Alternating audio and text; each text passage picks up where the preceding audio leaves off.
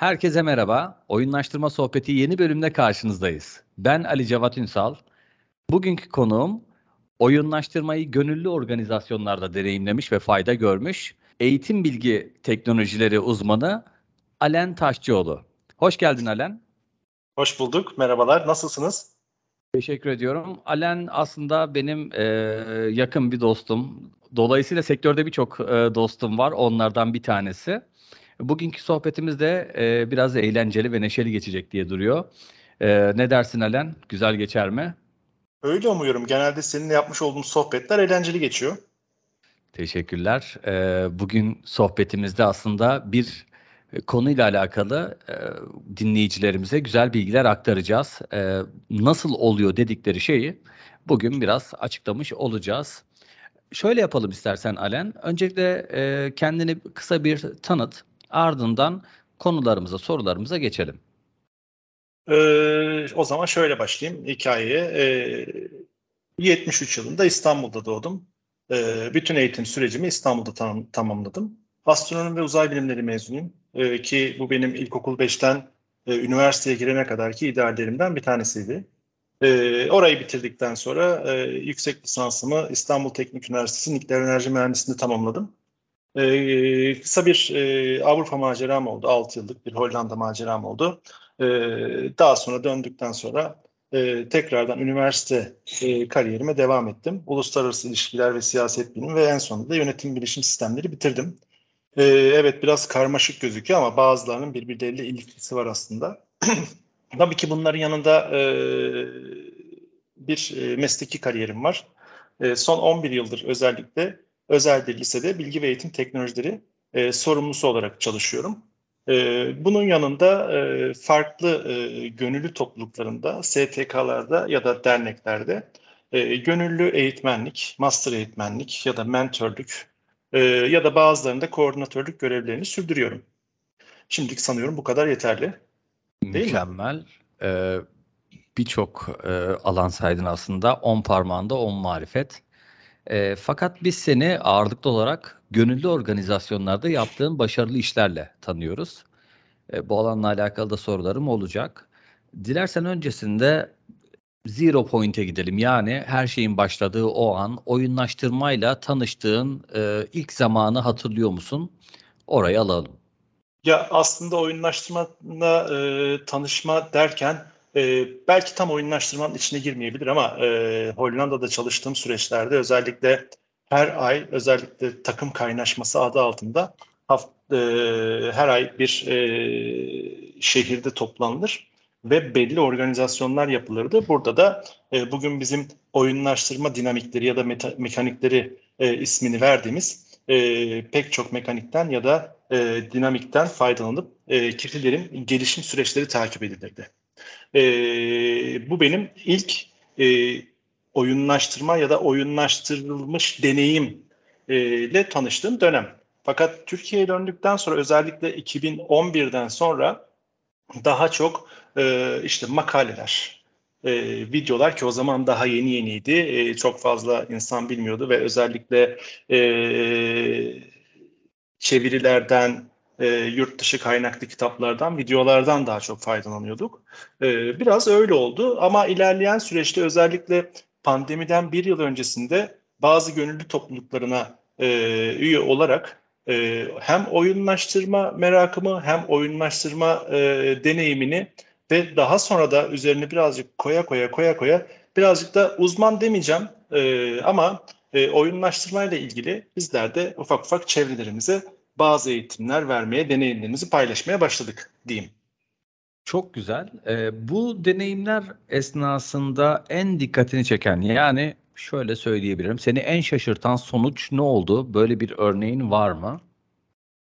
Ee, aslında şöyle, ben bir lisede e, bilgisayar bilimi dersi veriyorum. E, ve bunun yanında robotik ve bilgisayar e, kulüplerim var. E, kulüpler biliyorsunuz genellikle e, gönüllülük üzerine e, yürüyor. Ki çocuklar haftalık 45 saatlik bir e, ders yükleri var. Ve bu ders yüklerinin e, yanında da belli günlerde fazladan kalıp e, takviye ya da kurs çalışmaları yapıyorlar. Üniversite hazırlık çalışmaları yapıyorlar. ki onları kulüplere getirmek biraz zor olabiliyor. E, ama özellikle e, oyunlaştırılmış ya da oyunlaştırma içeriklerini e, bu kulüplere entegre ettiğimiz zaman e, bazı böyle hani e, çekici hale getirip çocukları sanki bir oyunun içindeymiş gibi e, bazı süreçler e, tasarladıktan sonra e, bu çocukların kulüplere katılımını sağlıyoruz. E, özellikle onlara e, sorumluluk verip e, o sorumlulukların e, sonucunda da e, bazı payeler vererek onları bu işin içine e, çekiyoruz. Onlar da daha sonra bu işin sürekliliğini sağlıyorlar. Çok güzel. Peki en temelde bir soru daha sormak istiyorum. Tabii ki. E, birçok gönüllü organizasyonda bulundun ve bu gönüllü organizasyon içerisinde farklı kişilik tiplerinden insanlarla karşılaştın. Daha doğrusu şöyle söyleyelim. Her organizasyonun belirli süreçleri, e, belirli görevleri tamamlaması beklenen e, kişilere ihtiyacı var. Bazı kişilerin çok çalıştığı, bazı kişilerin çok çalışmadığı, belki de hiç çalışmadığı organizasyon yapıları mevcut.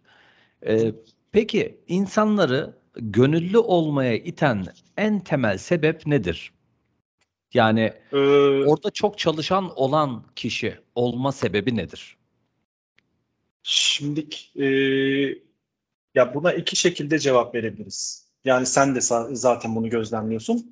Ee, bir tanesi pozitif geri bildirim verebilirim bunun için, bir tanesi negatif geri bildirim verebilirim. Yani aslında bu e, genel toplulukların problemlerinden bir tanesi. Gönüllü olma süreçlerinde aslında insanların e, biraz negatifini söyleyeyim ve birazcık görünür olma e, isteği var.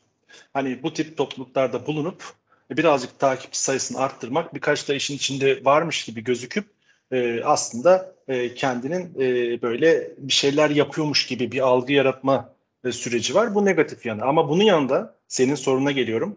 E, o kişiler nasıl gönüllü oluyor? Çünkü e, dediğimiz gibi işin içinde gönüllülük var. Bundan herhangi bir maddi kazancınız yok. Tam tersi manevi bir haz var işin içerisinde ki biz aslında bunu eğer biraz oyunlaştırmaya değinecek olursak içsel motivasyona, içsel motivasyon sınıfına sokuyoruz ki e, kişilere orada herhangi bir e, nasıl söyleyeyim bir tetikleyici, herhangi bir ödül veya herhangi bir e, sonuç göstermeden kişilerin e, gruplara dahil olmasını, dahil olduklarını görüyoruz.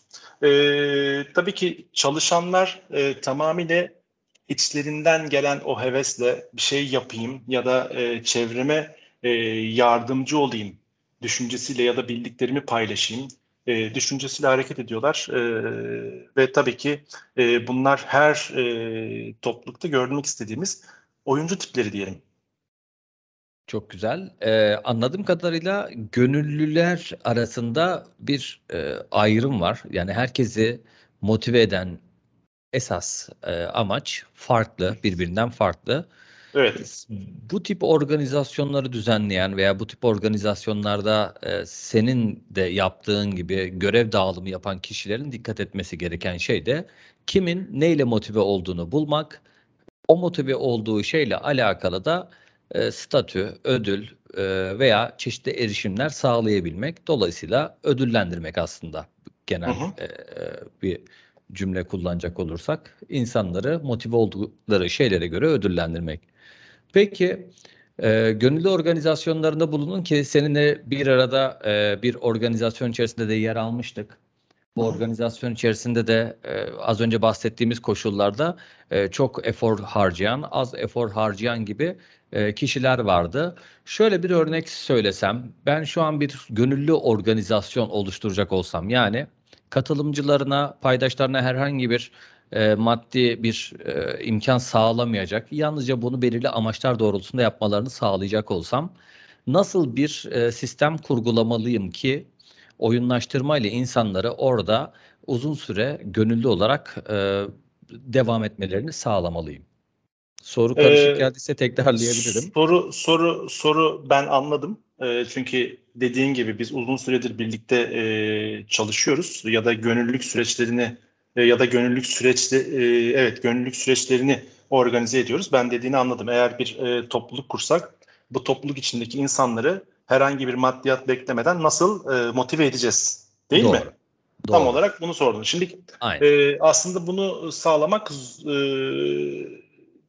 Başlangıçta kolay e, ama yola çıktığımız zaman işler birazcık değişebiliyor.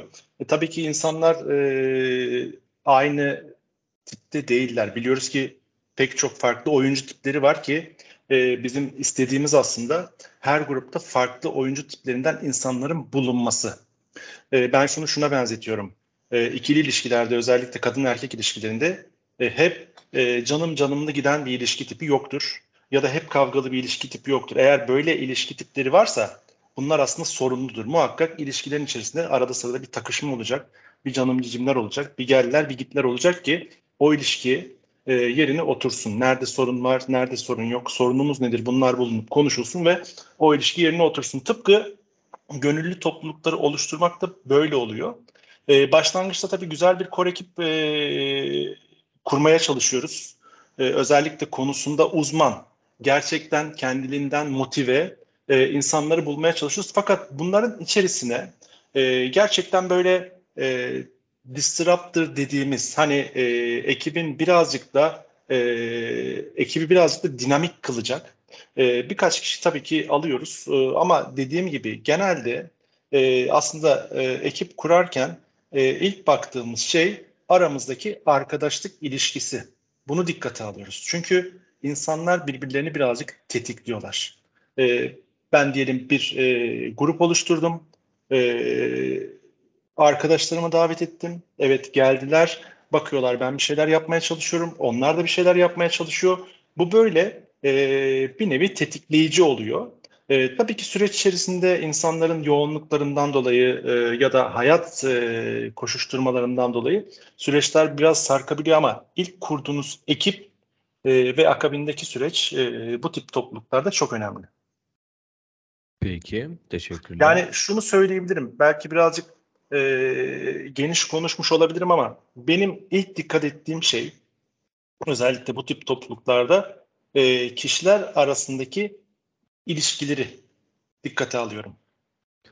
Yani odaklanmamız gereken şey, oyunlaştırmayla odaklanmamız gereken şey insan ilişkileri, insanların birbirleriyle olan ilişkileri. Evet. Ee, sanırım önceliğimiz bu olmalı. Peki e, tam tersi bir soru sorsam, herhangi bir oyunlaştırma e, metodu kullanmadan, yani oyunlaştırmayı sisteme dahil etmeden bir gönüllü yapıyı sürdürülebilir kılabilir miyiz? Ya aslında bu zor. Ee, adı üstünde gönüllülük. Hani e, bir yerde bir hızla başlıyorsunuz. Bir yerde bir hızla başlıyorsunuz. Ama daha sonra bir ay sonra, üç ay sonra ya da bir yıl sonra bu hevesiniz gittikçe azalıyor, sönüyor. Ve bizim bunu e, en azından belli periyotlarda e, beslememiz gerekiyor, canlı tutmamız gerekiyor. E, bu yüzden uzun süreçlere baktığımızda bu çok da mümkün değil. Şimdi e, hani seni de örnek verebilirim, kendimi de örnek verebilirim. E, bizlerin bağlı bulunduğu topluluklardaki e, gönüllülük süreçleri 3 yıllarla, 5 yıllarla ya da 7 yıllarla e, daha uzun sürelerle de ölçebiliyoruz. Çünkü bağlı bulunduğumuz e, grupların tamamıyla dinamiğiyle alakalı.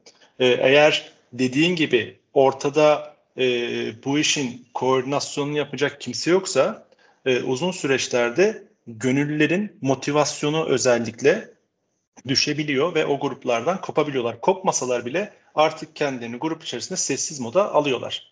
E, bunun için pek çok e, nasıl söyleyeyim e, dinamikten faydalanabiliriz. Hani diyoruz ya içsel motivasyon, dışsal motivasyon. Bazen dışsal motivasyonla kişileri grupta tutabiliriz, tekrar canlandırabiliriz. Bazen içsel bir şekilde onları motive edebiliriz. E, bu argümanları kullanıp e, hani grubun devamını sağlayabiliriz. Peki. Ee, aslında oyunlaştırmayı tam olarak kullanmasak da oyunlaştırmanın içerisinden bazı e, kısımları biraz daha tetiklemek için, e, sürdürülebilir kılmak için insanları kullanmamız gerekiyor. E, ben de buna inanıyorum. Şahsen bulunduğum, daha önceden bulunduğum organizasyonlarda da e, ağırlıklı olarak gönüllü yapıyla çalışan organizasyonlarda da e, bu e, net bir şekilde ön plandaydı. Beni motive eden şeyle e, bana geldiklerinde ben motive olup sürdürülebilir kalabiliyordum, görevleri yapıyordum. Farklı şeylerden motive olan insanlar da o şekilde motive ettiklerinde onlar kalabiliyorlardı. Tabii motive olmadığınız zaman dediğin gibi ya sessize alıyor insanlar kendilerine, görevleri yerine getirmek e, onlar için bir zorluk oluşturuyor, sıkıntı oluşturuyor. Gruptan ayrılabiliyorlar, başkalarını etkileyebiliyorlar. Bu gibi durumlarla karşılaşılabiliyor. E, projenizin... Ya dediğine pardon sözünü kestim. Estağfurullah. Buyur. Dediğine bir ekleme yapar, yaparsak eğer kişilere bir amaç verebilirsek bu amaç verebilirsek biraz önce dediğine geliyor. E, o zaman kişileri e, o grup içerisinde rahatlıkla tutabiliyoruz. Kesinlikle. E, kişiler kendi amaçlarını da yaratabilirler. Bunu E, saf organizasyondan beklemek doğru değil. Kişiler kendi amaçlarını da orada ortaya çıkarabilirler veya dışarıdan getirdikleri amacı içeride sürdürülebilir kılabilirler. Gönüllülükten bahsediyoruz. Sebebi şu, e, günümüzde en büyük algılardan bir tanesi insanların dış mı içsel mi motive olacağıyla alakalı bir konu. Bu e, çok yanlış anlaşılan bir konu ki e, birçok kaynakta da yanlış geçebilir. E, bunun net doğrusu var mı? O da tartışılır. Çünkü bu kişiden kişiye, organizasyondan organizasyona hatta e, coğrafyadan coğrafyaya içsel motive olmaz. İnsanlar e, sadece dışsal motive olmaz. Bunların ikisi karışıktır. Herkes de oranı farklıdır. Dolayısıyla herhangi bir organizasyon için düşündüğümüzde de insanlara sadece bağış yaparak veya sadece içsel motive ederek de tutamayız. Az önce bahsettiğim gibi bazen dışsal motivasyon da kullanmamız gerekir. Ufak da olsa insanları mutlu etmemiz gerekir. Bazen de onları onore edip belki statü vererek belki e, farklı girişimlerde bulunmalarını sağlayarak onları yine motive edebiliriz diye düşünüyorum. E, güzel bir Çok açıklama oldu. E, bir evet. Bir bir de e, Alem merak ettiğim bir konu şu. E, oyunlaştırmayla uzun zamandır oyunlaştırmayla e, iç içesin ki o dönemden bugüne yani tanıştığın günden bugüne profesyonel olarak e, birçok yerde de bunu uyguluyorsun bildiğim kadarıyla. E, oyunlaştırmayı uyguladığın en ilginç yer alan neresiydi? Onu da merak ediyorum. Varsa böyle bir ilginç alan. Hani burada olmaz derdim ama e, denedim oldu diyebileceğim bir yer var mı?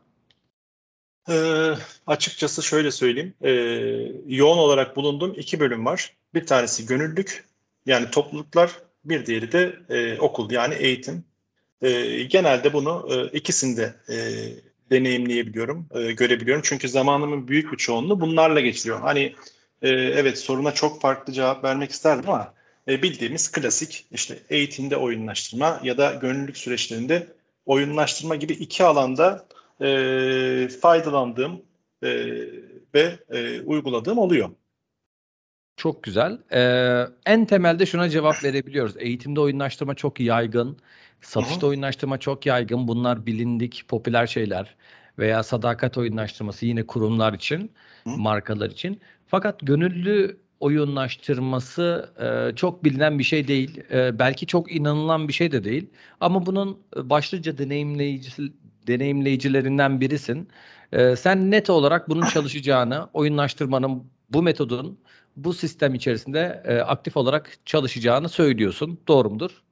Doğrudur. Hatta bir örnek de verebilirim. E, Tabii, biliyorsun buyur. ben e, burada isim vermiyorum. E, çünkü bağlı bulunduğum pek çok topluluk var. E, ama tabii. bir süre bir süre önce bir e, kitap kulübünün e, yöneticiliğini yaptım. E, bir sosyal bir e, gönüllü topluluğunda. Şimdi dediğin gibi oyunlaştırmayı mesela biz özellikle bu iç ekiplerde çok rahatlıkla kullanabiliyoruz. Çünkü kitap okumak e, çok e, aslında kolay bir iş değil. Özellikle okuduğunuz kitabı anlayıp ondan özet çıkarıp daha sonra onlardan post oluşturup e, böyle bir silsile izlemek e, insanlara birazcık yorucu geliyor. Neden? Ya ben bir gönüllü toplumuna katıldım. E ya çalışacak mıyım arkadaş? Yani Düşünce bu. Ama ne yapıyoruz? Dediğim gibi ilk önce aldığımız arkadaşlar yani birlikte çalışacağımız arkadaşlara e, dediğin gibi bir e, kitap hediye ediyoruz. Hani o kulübe geldiler, hoş geldin. Evet bu bir dışsal motivasyon ama bir kitap alıyorlar. Diyoruz ki arkadaşlar bu ayki kitabımız bu. Bunu okuyacağız. Tamam. Onun bir heyecanıyla o kitapların kapakları açılıyor E, ve tabii ki bir hedefimiz var. Diyoruz ki haftada 200 sayfa okuyacağız ya da işte iki buçuk hafta içerisinde bu kitabı bitireceğiz. Kitaplar bitiyor. E, görevlerini iyi yapanlar, görevlerini iyi yapanlar ki e, kimsenin göremediği e, bu e, hazırlanan özetlerin hani dergide çıkacak, web sayfasında çıkacak, işte sosyal medyada çıkacak olan e, özetleri daha önceden görme hakkına erişiyor. Bu mesela dışsal motivasyon değil, içsele dönüyoruz ama dışsaldan Aynen. faydalanıyoruz. E, daha sonra ne yapıyoruz? E, ona bir e, nasıl söyleyeyim bir e, statü veriyoruz. Diyoruz ki artık toplantılarımıza katılıp genel yani e, başkan başkan mı oluyor? Başkan oluyor değil mi? Başında olduğu. Evet. Aynen. Evet. Başkan yöneticilerin diyor. tüm yöneticilerin olduğu ya da bu grupları yönetenlerin olduğu toplantılara katılıp orada kendi fikirlerini beyan etme ya da gelecek ayın kitabını seçmede e, fikir sahibi fikir e, vermede yer alabilirsin diyebiliyoruz mesela. E, ve tabii ki en üst seviyede de artık bütün işleri yaptıktan sonra e, aslında buna girer mi bilmiyorum ama mastery'e e, yani e, o işin ustası olduktan sonra da artık kulübün yönetimini e, kendisine e, bırakabiliyoruz ki bunu da böyle bir e, nasıl söyleyeyim yolculuk gibi hani kahramanın yolculuğu gibi çünkü Aynen. muhakkak oyunlaştırmanın içerisinde bir hikaye olması gerekiyor. Kesinlikle. Hikayesiz hiçbir şekilde insanları motive edemeyiz. E, böyle bir e, yol izliyorum. E, okulda da böyle bir yol izliyorum. Özellikle kulüp çalışmalarında. Tabii ki benimki bir robot kulübü ama yine de aynı yolu izliyorum. E, kitap kulübünde de aynı yolu izliyorum. En azından örnek de e, olmuş oldu diye düşünüyorum. Kesinlikle çok güzel. Hatta buna benzer e, bir örneği de SAPS e, ödüllendirme hı hı. stratejisinde aktarıyoruz.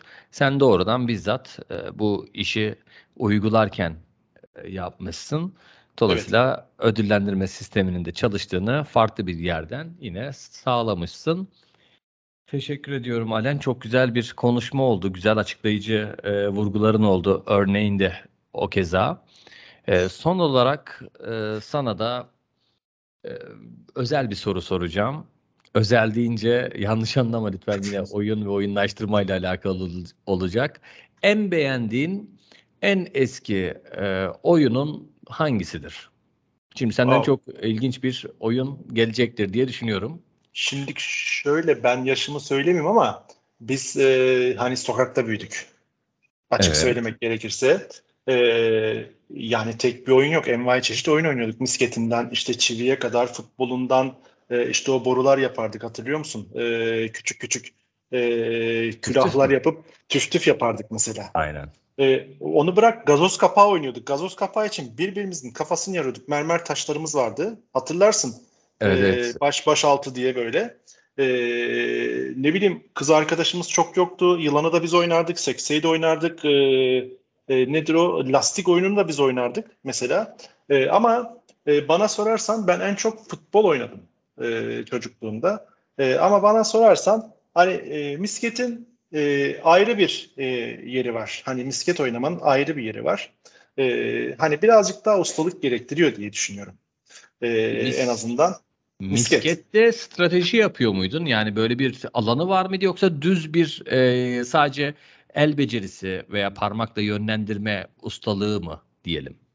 E, şimdi şöyle e, futbol oynadığında attığın goller veya da yediğin goller işte maçın sonucunu belirliyor. Ama misket oynadığında eğer gün sonu kazanmışsan evine yanında fiziksel bir şeyle gidebiliyorsun. Artı o senin o çıkın dediğimiz ya da ne bileyim o koy, koyduğumuz bir e, fileli böyle bir şey vardı.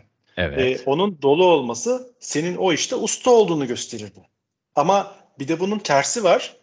O kadar kazandığın şeyi eğer biraz önce dediğin gibi iyi bir strateji belirleyememişsen e, ya da o gün gününde değilsen ya da iyi motive olamamışsan motive, motivasyon önemli e, elindekileri kaybede e, biliyordun da. E, o yüzden e, ben misket değil. E, misket benim için hala e, heyecanlı koruyor ama bunu tabii ki şeyle karıştırmayalım lütfen. E, hani kazandın, kaybettin, hani kumarvari demeyelim de e, o çocukça duygular içerisindeki e, dürtülerden bahsedeyim. Anladım. Çok güzel. Ee, benim de çocukluğumda oynadığım bir oyundu. Hatta o misketler hani eve götürülen misketlere ne oluyor dersek e, bir Hı. hafta sonra belki başkasına geçiyor. Hafta içerisinde yer değiştiriyor. Borsa gibi.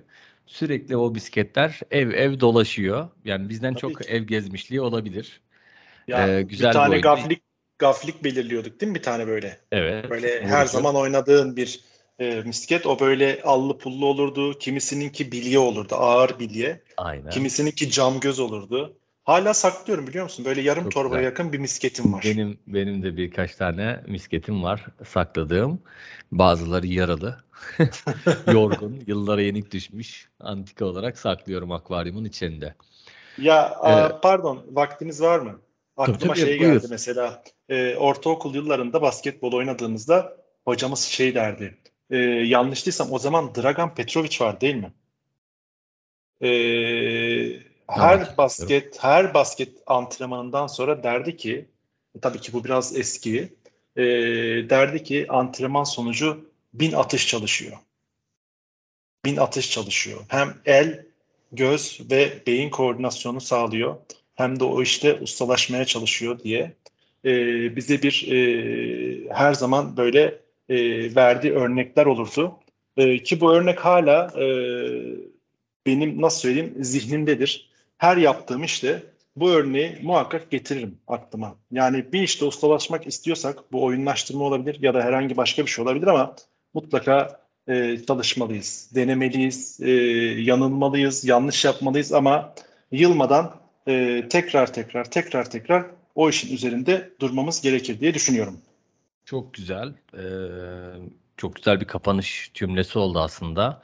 Hı. Denemeden olmuyor ki oyunlaştırma bir metot ve oyunlaştırmayı da hazır bir şekilde satın alamıyoruz.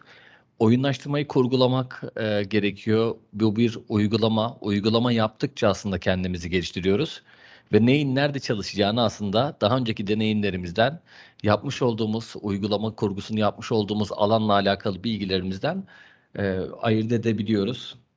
Ben çok memnun oldum Alen. Güzel bir sohbetti. E, kapanışta söylemek istediğim bir cümle var mıdır? Ben de çok teşekkür ediyorum. Şöyle bir şey söyleyebilirim. Ben e, senin podcast serilerini e, sabırsızlıkla ve heyecanla e, dinliyorum. Ve şöyle bir şey söyleyebiliriz dinleyicilerimize. E, oyunlaştırma ilgili daha fazlasını öğrenmek istiyorsanız ya da merak ediyorsanız bu podcast serilerini muhakkak dinleyin diyorum. Çok teşekkür ederim Alen. Ee, güzel bir slogan oldu. Umarım herkes e, bu cümleyle podcast serisine devam eder. E, derken kapanışı gerçekleştiriyorum. Bugün gönüllü organizasyonlarda oyunlaştırma deneyimiyle Alen Taşçıoğlu bizlerleydi. Alen'in güzel açıklamaları ve önceki deneyimleriyle birlikte e, zihnimizde oluşan gönüllü organizasyonlarda oyunlaştırma çalışır mı e, sorusunu aslında biraz cevaplandırmış olduk. E, bu ve benzeri e, yapılarda oyunlaştırma metodunu uygun koşullarda kurguladığımızda asıl beklediğimiz şey olan yani motivasyonu e, net bir şekilde artırabiliyoruz. Ben teşekkür ediyorum e, Alen'e ve dinleyicilerimize. Bir sonraki podcast serisinde buluşmak üzere. Ben Ali Cevat Ünsal. İyi günler diliyorum.